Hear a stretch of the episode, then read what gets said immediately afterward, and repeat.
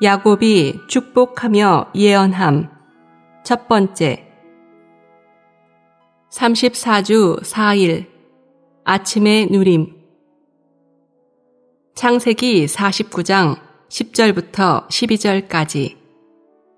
왕의 지휘봉이 유다에게서 떠나지 않으며 통치자의 지휘봉이 그의 발 사이에서 떠나지 않으리니 실로께서 오실 때까지 그러할 것이며 백성들이 그분께 순종할 것이다.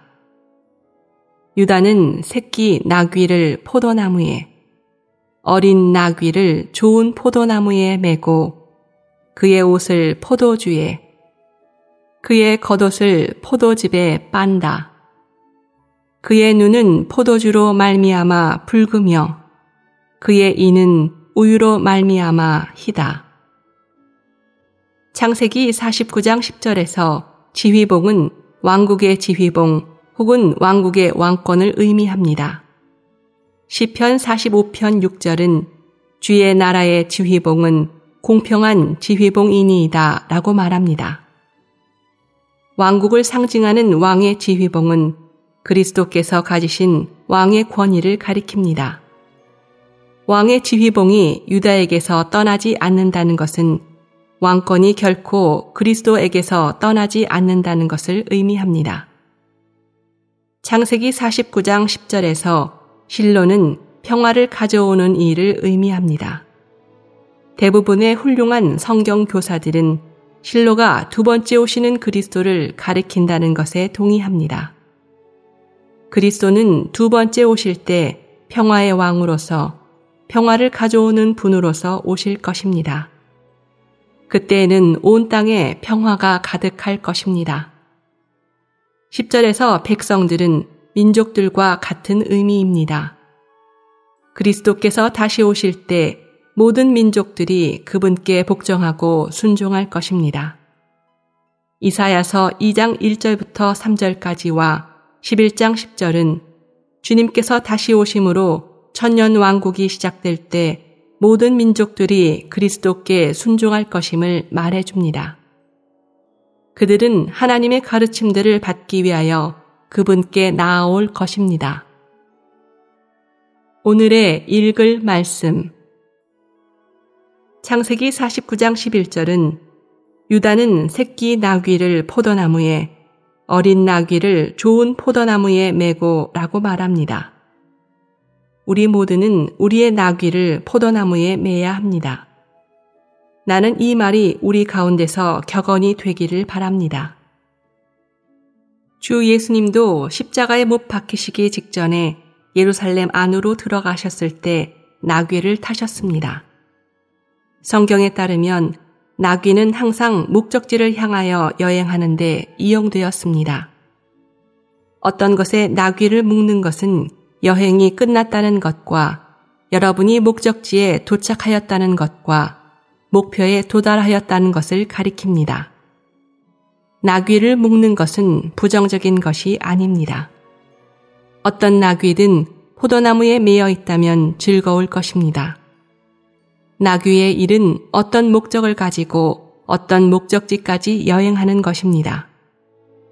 예외 없이 모든 그리스도인들 역시 여행하고 노력하며 수고하는 나귀들입니다.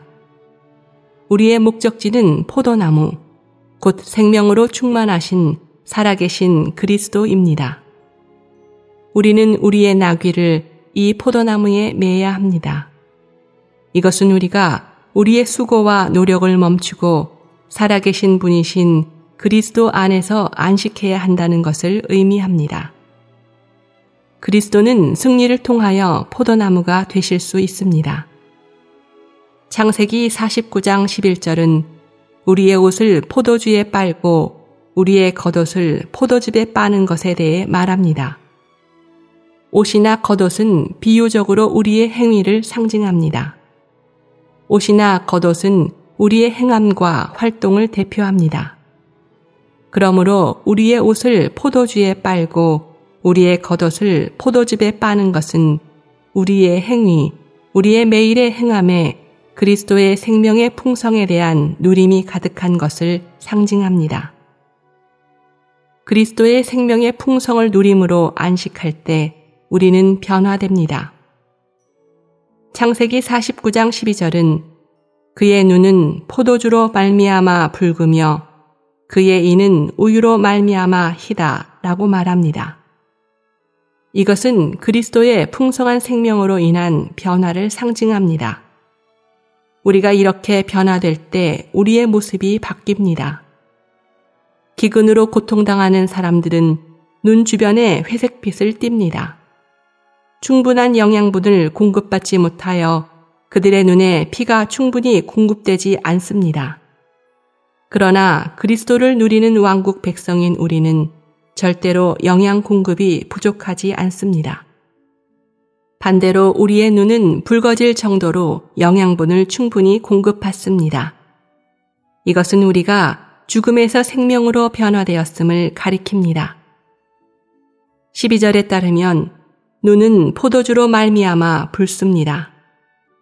우리의 눈이 붉은 것은 겉에서 색을 칠한 결과가 아니라 활력을 주는 포도주를 우리 속에 받아들인 결과입니다.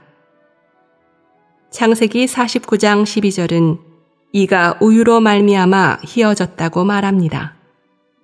우리의 이는 두 가지 기능을 가지고 있습니다. 첫째는 입안으로 음식물을 받아들여 먹는 것이며 둘째는 말하는 것을 돕는 것입니다. 여기서 이가 흰 것은 이의 기능이 정상적이고 건강하다는 것을 가리킵니다. 나는 충분한 영양 공급을 받았기 때문에 건강하고 흰 이를 가지고 양식인 하나님의 말씀을 취할 수 있고 또 다른 이들이 공급을 받을 수 있도록 하나님의 말씀을 말해낼 수 있습니다.